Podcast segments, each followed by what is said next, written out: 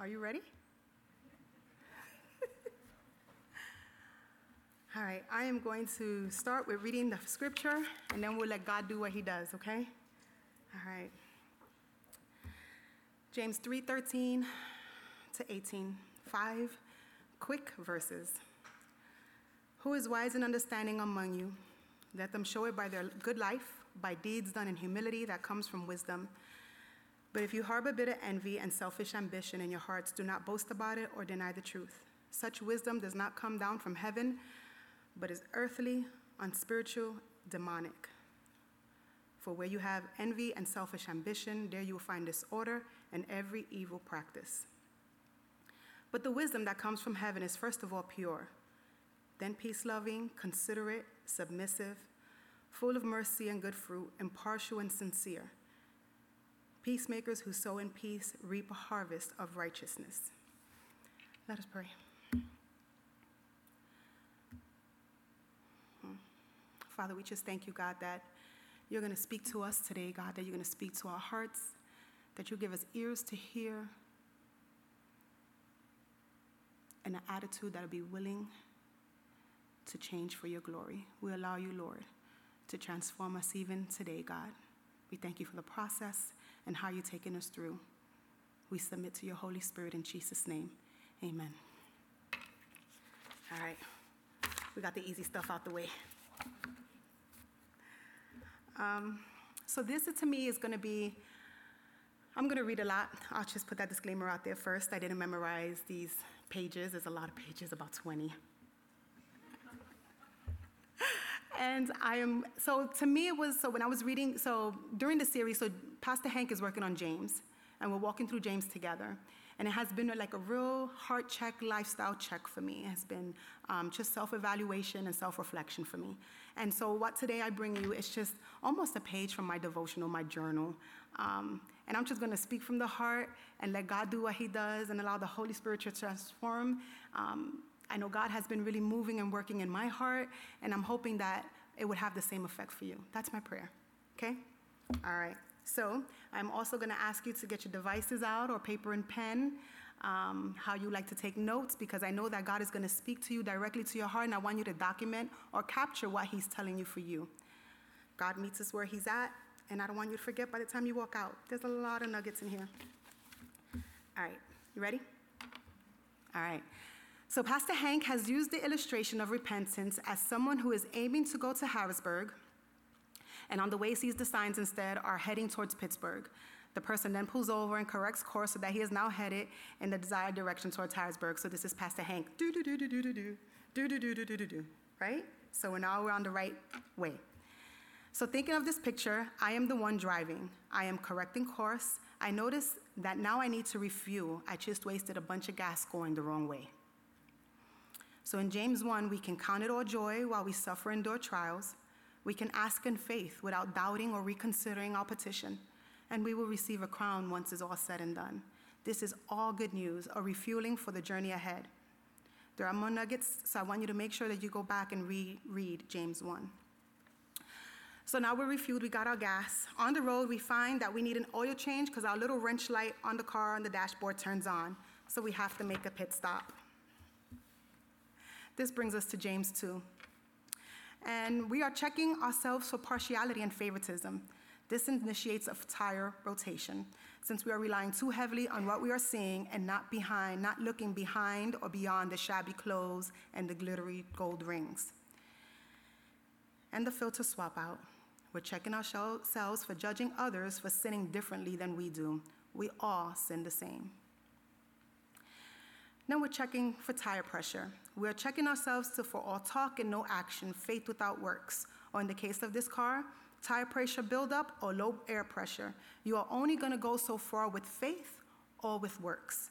But together, living a balanced life with the correct pressure of faith and works, you can withstand even the deepest of potholes. I've lived in the city, New York City and Harrisburg City, lots of potholes. So I want you to take a moment. We did James 1 and 2 really quick. Are there any lingering issues that can cause a disruption or interruption on your trip? This is your journaling time. Any? Ooh. Guys, a little holier than the first service. You're already looking back up. Okay. I guess you went through the process along with me. All right, so chapter three is a little bit more severe. You see, the mechanic found a leak somewhere. Is it the power steering? Is it the AC unit? Who knows? And it's a more serious issue because we are being role models in a teaching position. Um, James 3 1 to 12 was talking about if he wanted to be a teacher, da da da da da. All right? So we will bear the fruit. The teachers will bear the fruit that we are sowing in our lives. Um, when we are up against diversity, will we spill out salt water or are you going to spill out fresh water? Are you going to show the figs or apples or lemons or oranges? Whatever you sow is what you're going to show when the time comes. What are you showing when you are up against adversity?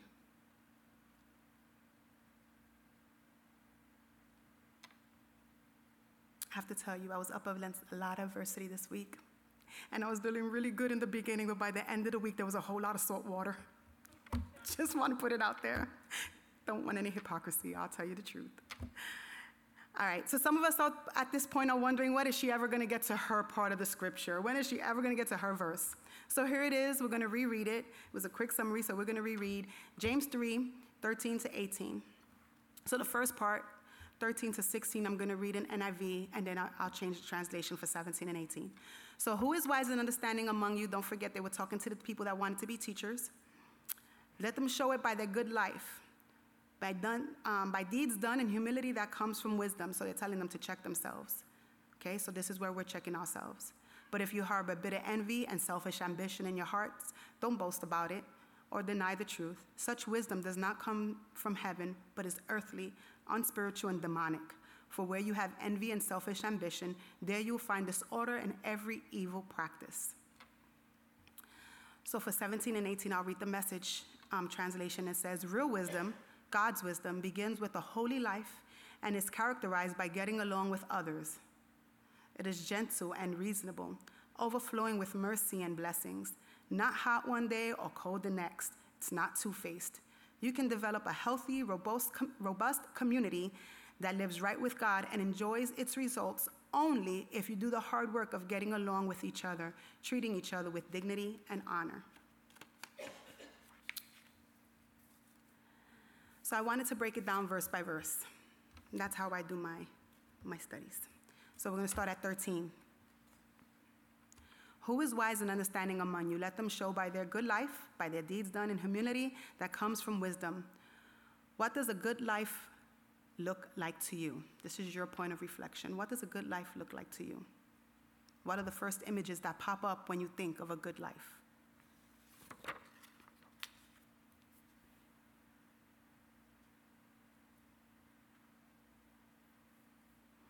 So I found two scriptures that I really like that help with good life thinking.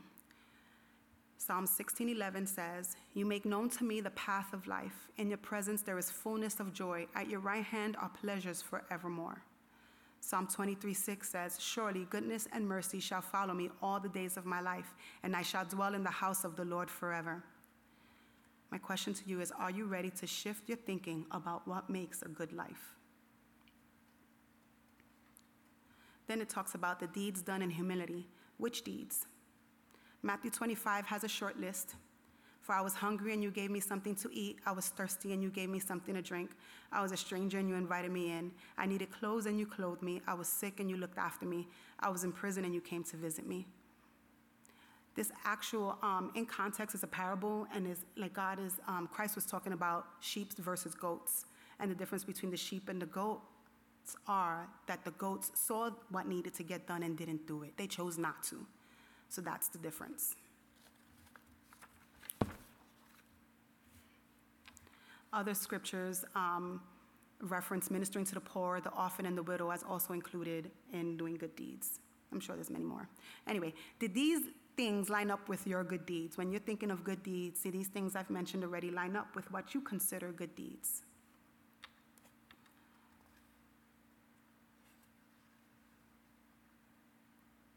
Ready for 14? But if you harbor bitter envy and selfish ambition your hearts, do not boast about it or deny the truth. So, the first step to, re- to a recovering addict is taking responsibility. admitting there is excessive use. Here it is doing the same thing. Don't deny the truth. Admit that you have envy and selfish ambition. It starts with taking responsibility. Envy is not only do you want something that somebody has, but the, the yeah, the bitter envy is wanting it so bad that you're going to do whatever it takes to get it for yourself. When we elevate people who have great wealth, great pleasure, or great statuses, I mean status, or post or social media posts, it gives us a short-sighted view and only allows for physical pleasure or earthly treasures. God's plan for us is bigger than that. He has the long game in sight. He has a holistic approach to your wellness. Have you ever heard that in your company stuff? Holistic approach to your wellness. Or if you went somewhere that had health as a whatever. Anyway, harboring envy and considering only yourself, which is the false trinity, me, myself, and I, sometimes mine, really destroys what God can do through you for the community and what can God do for you using the community. So I want you to stop and think. What causes you to have envy? What would you give anything for? I'll give you a real light one.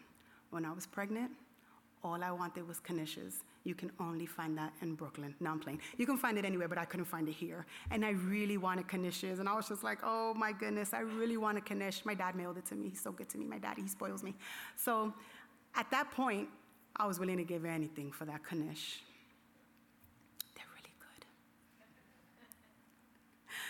All right, so you got it? Now we're up to 15. Such wisdom does not come down from heaven, but is earthly, earthly, unspiritual, and demonic. When I think of these things, I think of counterfeit. This, this wisdom is counterfeit, it's fake, not real, it's an impostor, it's a fabrication. Putting our needs before others is earthly, unspiritual, demonic, and totally contradicts what Jesus Christ teaches. So I wanted to touch a bit on how to combat these thoughts that put us in competition against others. So the word says, the Bible says, for we live in a world, we do not wage war as the world does. We don't use our money, influence, social status to our own benefit. The weapons that we fight are not the weapons of this world. On the contrary, they have divine power to demolish strongholds. We demolish arguments, arguments and every pretension that sets itself against the knowledge of God, and we take captive every thought to make it obedient to Christ.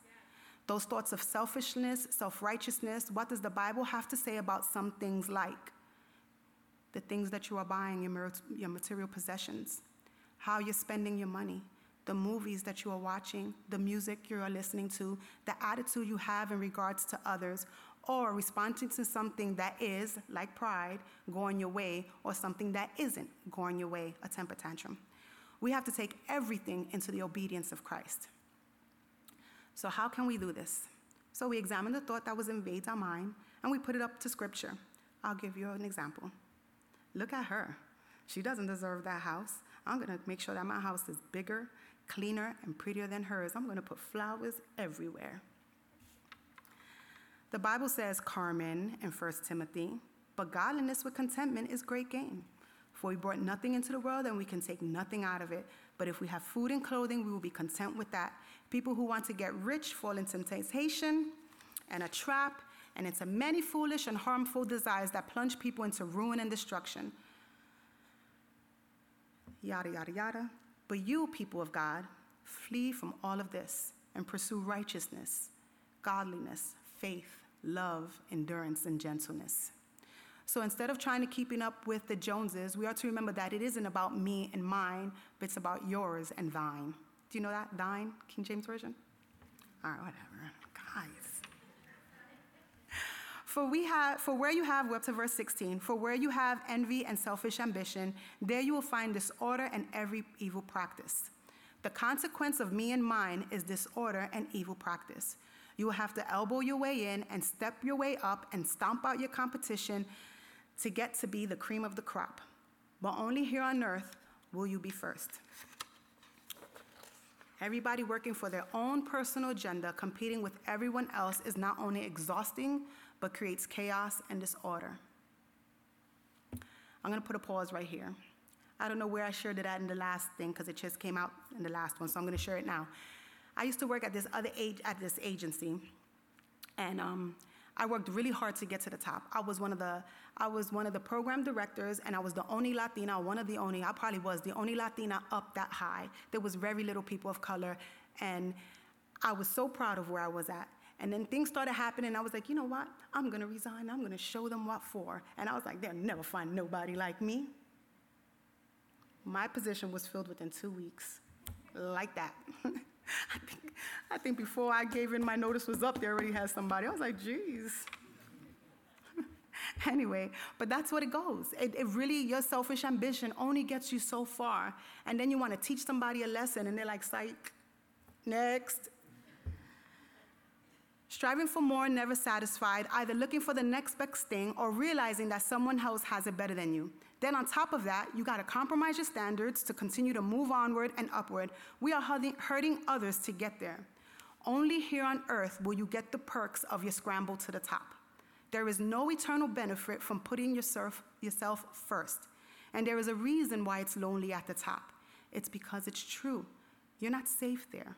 You will always have someone who can do it better than you. You can always, you will always find somebody that will pay it faster than you, ready to take your place when your guard is down. And there is no safety in isolation.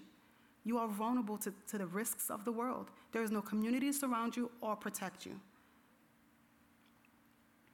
This is directly against what, God, what Christ teaches. He teaches self sacrifice, he teaches others first, he teaches the last shall be first. Think about it. It is a rare opportunity for us to be inconvenienced by others' needs to the point that we have to say no to me. When we give clothes to others, we usually have more, and it's okay for us to give. When we give time, it's because we know that we can find a way to make it up. When we give a plate of food, we usually have our refrigerator stocked. Stop and consider where you can yield a little just to be a little bit better at self sacrificing. How can you be inconvenienced? I'll tell you right now, mine is time. I'll give you anything but time. I got things to do. Playing, playing. All right, 17. You guys are so quiet. Yeesh. But the wisdom that comes from heaven is, oh, we're up to the good news. But the wisdom that comes from heaven is, first of all, pure, peace loving, considerate, submissive, full of mercy, good fruit, impartial, sincere. You'll notice that 16 and 17 are direct opposites. The counterfeit wisdom shown in 16 buckles under the weight of the real and true wisdom from on high.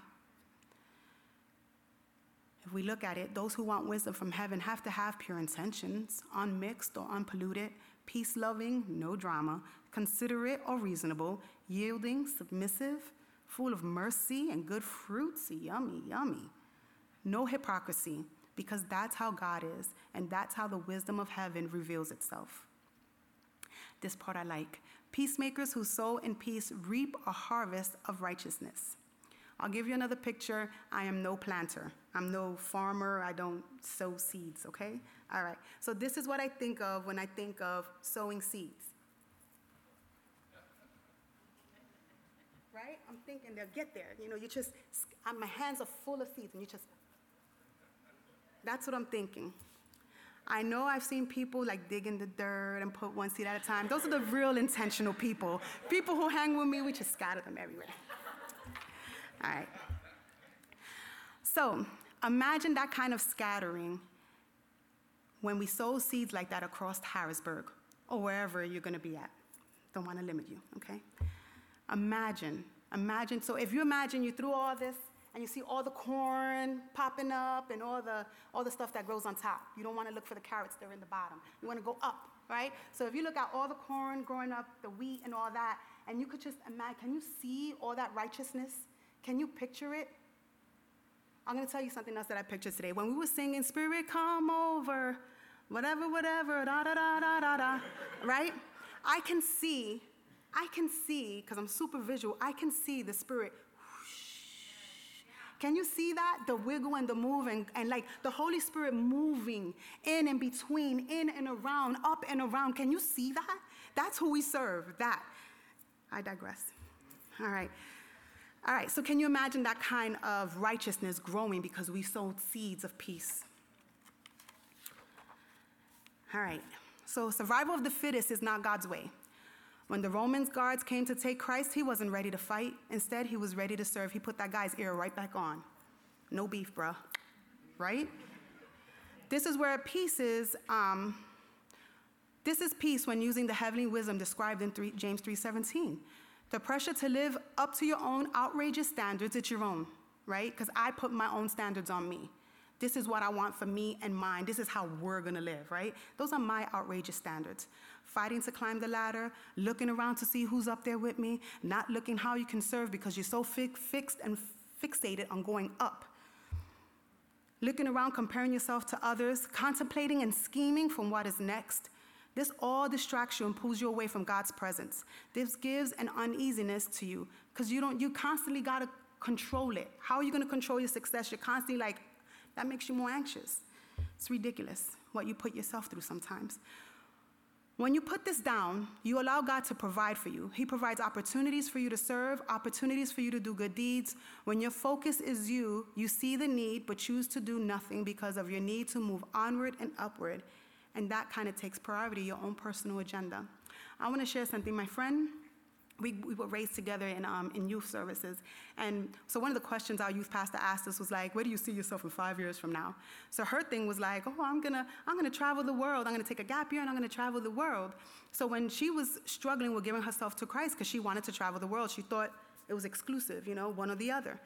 And it was funny that when she surrendered that desire, when she surrendered the desire to travel the world and do her own thing, um, and it took a couple of years that she became a missionary and is now traveling the world for the Lord. She's still getting to experience the world, but she's doing it for God's glory. God still gave her the desire of her heart when she submitted to Him. You get it? Okay. Guys, we need to submit. Anyway. Oh, where can we sow peace? I went so far beyond peace. Where can we sow peace? Are there relationships or situations where you can plant or water a seed of peace? That's your reflection time. We're getting ready to park the car, guys. Don't worry. I do want to share this. Did I share it already about the license? So this morning I was um, getting ready, and it came to my mind that, so I'm using the, the illustration of the car, right? That we need a license to drive a car. I understand there are many people who drive the car without a license. But I want, you, I want to tell you something. I want to share something with you. Accepting Jesus Christ as your Lord and Savior is your license. Just go with me, okay? Go with me. There are people who don't have their license, and they may look like you. They may be driving a car and they may be going along, boop, boop, boop, boop. They have the form of godliness. It looks good, but not the power thereof, not the power of Jesus Christ backing them up. I want to let you know you have the power of Jesus Christ backing you up. Whew. All right, let's park. Let's park. How do we gain heavenly wisdom? Because we already have all the earthly wisdom, right? You don't need to know, show me how to sow discord and create chaos. I'm good at that. So, how can I have heavenly wisdom? The Bible says that the fear of the Lord is the beginning of wisdom. And how can you fear or respectfully or respect God without experiencing Him?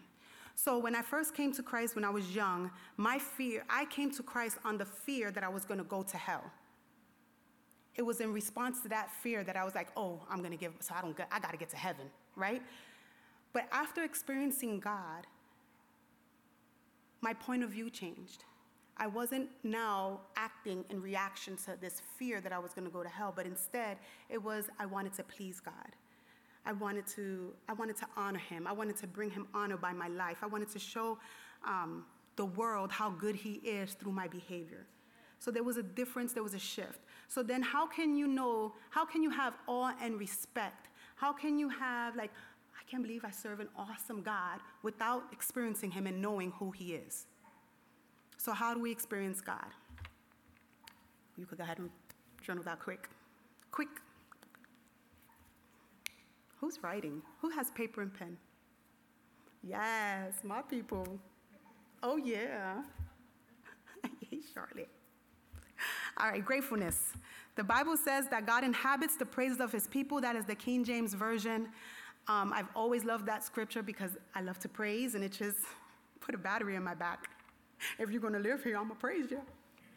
Anyway, being grateful for what we already have in life is, is who and who is already in your life, and the situations and opportunities are evidence and room for you to grow and serve. You have to already, you have to be grateful for what's already here. God says He will trust you with much when you when you do good with the little, right? So you have to appreciate and be grateful for what's already happening here and now, who's already in your life, right? And this is being the total opposite if you're full of envy.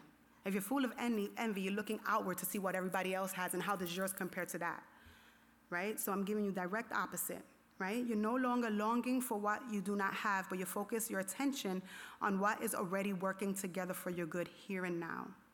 The second one I have is generosity. Now, this list is not exhaustive. You can go and make your own list. This is how I experience God, and I thought it'll help other people experience God too. Because God is generous, we too can practice generosity. The Bible says each of you should give what you have decided in your heart. If you decided you're going to give it, give it. Done deal. You don't have to give more. Don't fight with, oh, I'm going to, oh, I want to. No, give what's already in your heart.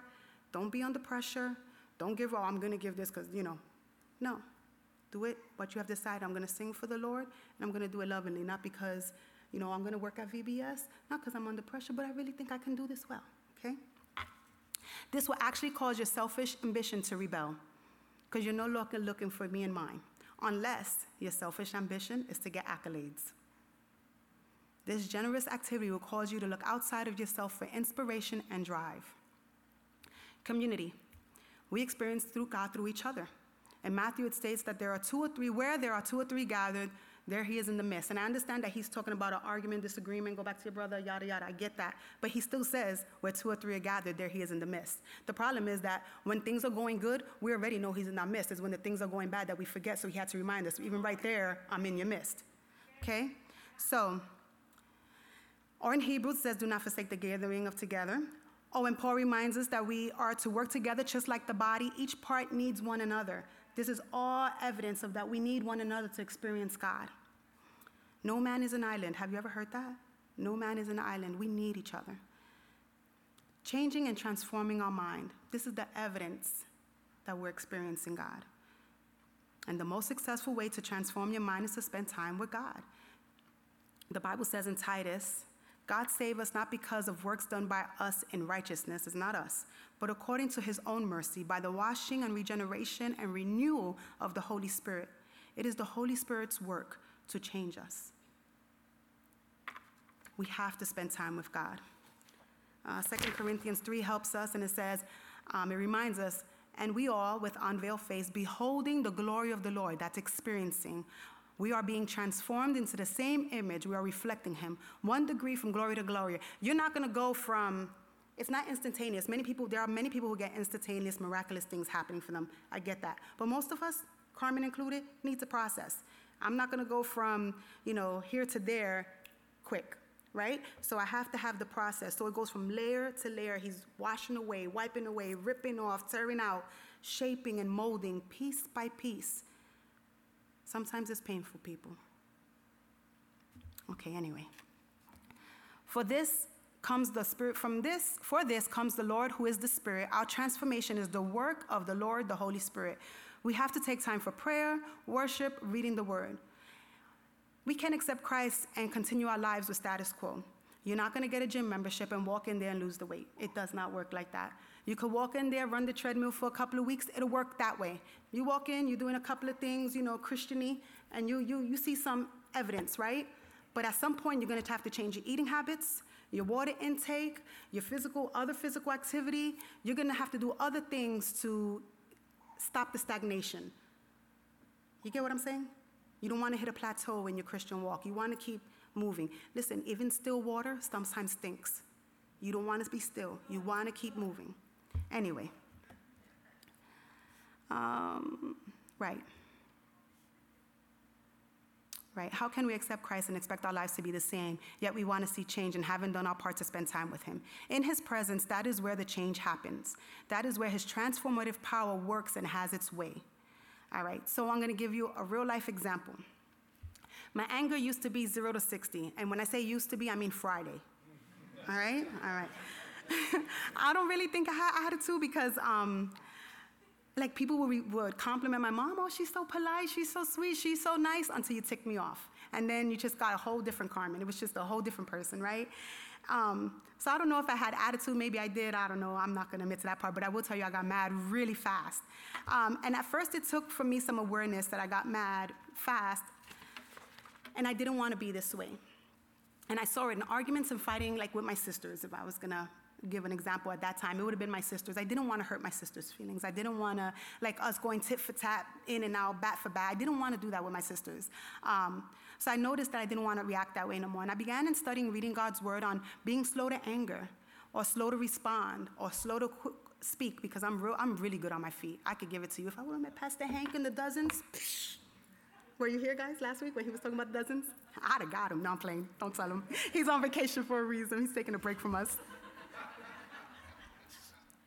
anyway, but I really didn't want to. I really didn't want to hurt my sisters anymore. So, well, all right. So, while reading the word, I noticed that the word says, "A kind word turns away wrath." So, what I was trying to do in um, in arguing with my sisters was I was trying to stop whatever was happening. No, you're not taking advantage of me. No, you're not using my clothes. No, you're not gonna answer the phone. No, you're not gonna eat my last cookie. Whatever it was I was arguing about, when in fact if I would have said a kind word like, I really want to wear that shirt tomorrow, or that's my last cookie, can you just save it for me? Like I would have been able to stop the fight. So I was being counterproductive when I was spilling out in my anger. What I was really trying to do, I wasn't getting because I was responding with anger. All right. So then that also made me realize my part in some of the situations, and I'm going to say some, not all. I began to pay more attention to what, what ruffled my feathers and asked God to change me. I started to notice what about me was ruffling other people's feathers, and I asked God to change me. The reading of the word was the opportunity for the Holy Spirit to show and highlight the things that needed to be changed and how I should be. In the church where I grew up, it seems the theme was the God's fire burned away the filth and what remained was pure. If you think about gold, and they find gold, and the hotter the gold is, the more pure it becomes, the more valuable it is. So they ha- so the concept was while you were in God's fire, you were getting molded and shaped and purified, right? Okay. So when you think about the gold needed high heat, diamonds need high heat, blowing glass, if you're into that, needs high heat, shaping iron needs high heat. Um, we have to allow for the Holy Spirit to use these situations that are already in our lives that create this high heat. Rubbing those people's shoulders that you can't stand when you get to work, your sisters rolling their eyes at you because they woke up moody, right? God has to, my response to that would have provoked the situation. But when God was working in me and changing that, I was able to ignore, like I just let it go, let it roll off my shoulder. It just became a totally different situation for me, right? So we have to allow the Holy Spirit to use the situations in our lives that create this high heat to mold and shape us into the vessels He can use for His glory. This will allow God to, clean, to create in us a clean heart, a transformation, and show his transformative power work that is in us. Okay. I want to invite you to take a moment. Oh, we're there, there. All right, guys. We should be parking, parking, like I'm taking the keys out, parking, okay? I want to invite you to take a moment to pray about situations that you have experienced, envy, or selfish ambition. Feel free to repent ask God to forgive us, and then ask Him for help with it. Take a few minutes. Or any part of this.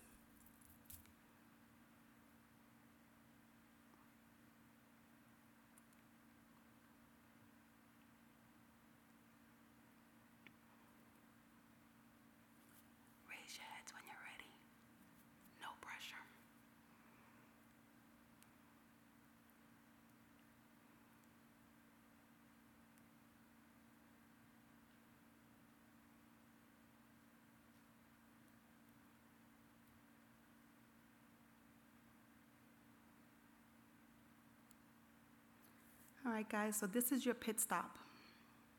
This is where you get the opportunity. Oh, I guess I should invite the worship team up. Any pastors in the room, we're going to pray for people. Um, this, is the, this is your pit stop. This is the opportunity where you could get anything that you need prayer for to get you going for the next journey, next leg of your journey, okay?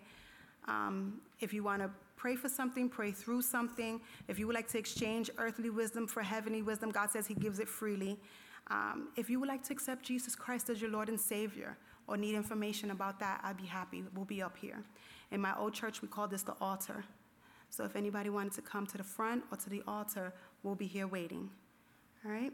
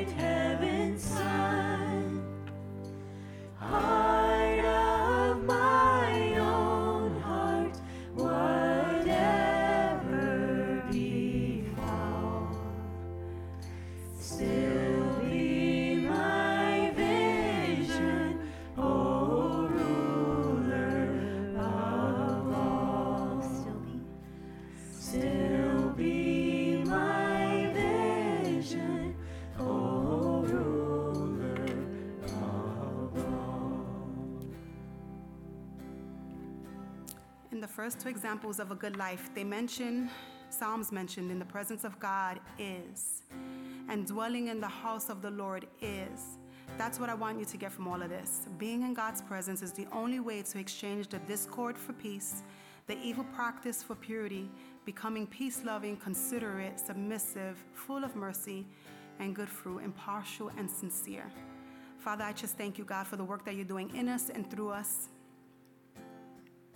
As you are molding and shaping us, God. I ask you, Father, that you would just um, help us to see the evidence of the good work you're doing in us. Help us to see, God, how you have changed us. Help us to be able to look back and see that we are not responding the same way, God, that we would be um, more willing, less resistant to you, Father. In Jesus' name, my God, I ask. Amen.